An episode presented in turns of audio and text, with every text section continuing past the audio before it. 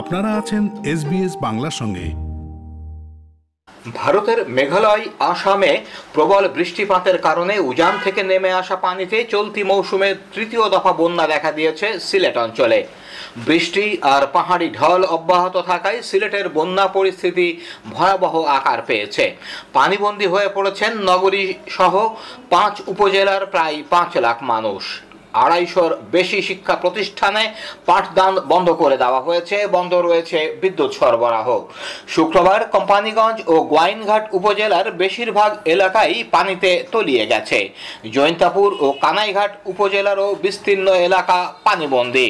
ঠিকানা নাই ঘর বাড়ি সব পানির তলে পানিবন্দি হয়ে মানুষ মারা যাওয়ার অবস্থা।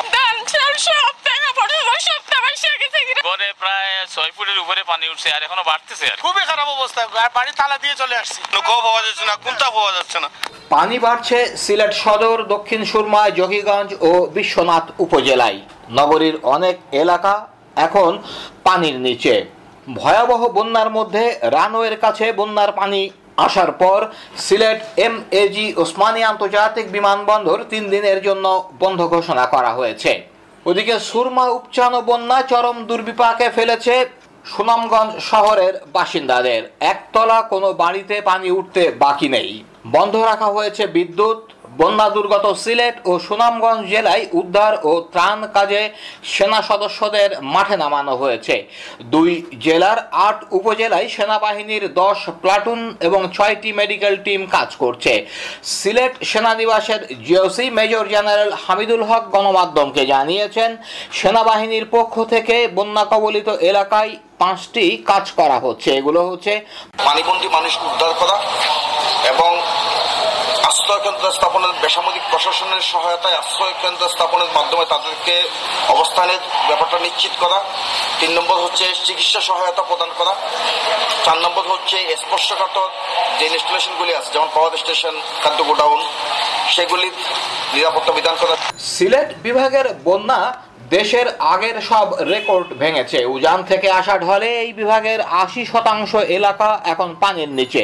এর মধ্যে সুনামগঞ্জের নব্বই শতাংশ এলাকা ডুবে গেছে। বন্যা পূর্বাভাস ও সতর্কীকরণ কেন্দ্র বলছে, উনিশশো আটানব্বই সালের জুন মাসে সিলেট বিভাগে অনেকটা এমন বন্যা হয়েছিল।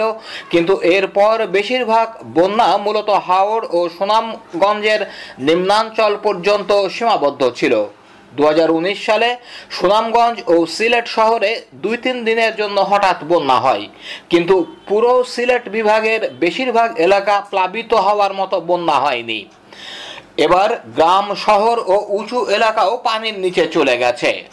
আর সোমবারের আগে এই পানি নামার সম্ভাবনা কম, কারণ উজানে আগামী দুই দিন অতি ভারী বৃষ্টির পূর্বাভাস আছে। ওদিকে পাহাড়ি ঢল আর বৃষ্টিতে বন্যার আশঙ্কায় নির্ঘুম রাত কাটাচ্ছেন রংপুরের তিস্তাপাড়ের মানুষ। শুক্রবার দুপুরে নদীর পানি বিপদসীমার দুই সেন্টিমিটার নিচ দিয়ে প্রবাহিত হয়, কিন্তু বিকেলে তা বেড়ে দুই সেন্টিমিটার ওপর দিয়ে প্রবাহিত হয়। নেত্রকোনার তিনটি উপজেলার বেশিরভাগ এলাকা বন্যার পানিতে প্লাবিত হয়েছে। জেলার সব কটি নদ নদীর পানি হু করে বেড়ে চলেছে। বন্যার পানি বাড়তে থাকায় স্থানীয় প্রশাসন পানিবন্দী মানুষদের উদ্ধার করে আশ্রয় কেন্দ্রে পাঠাচ্ছে।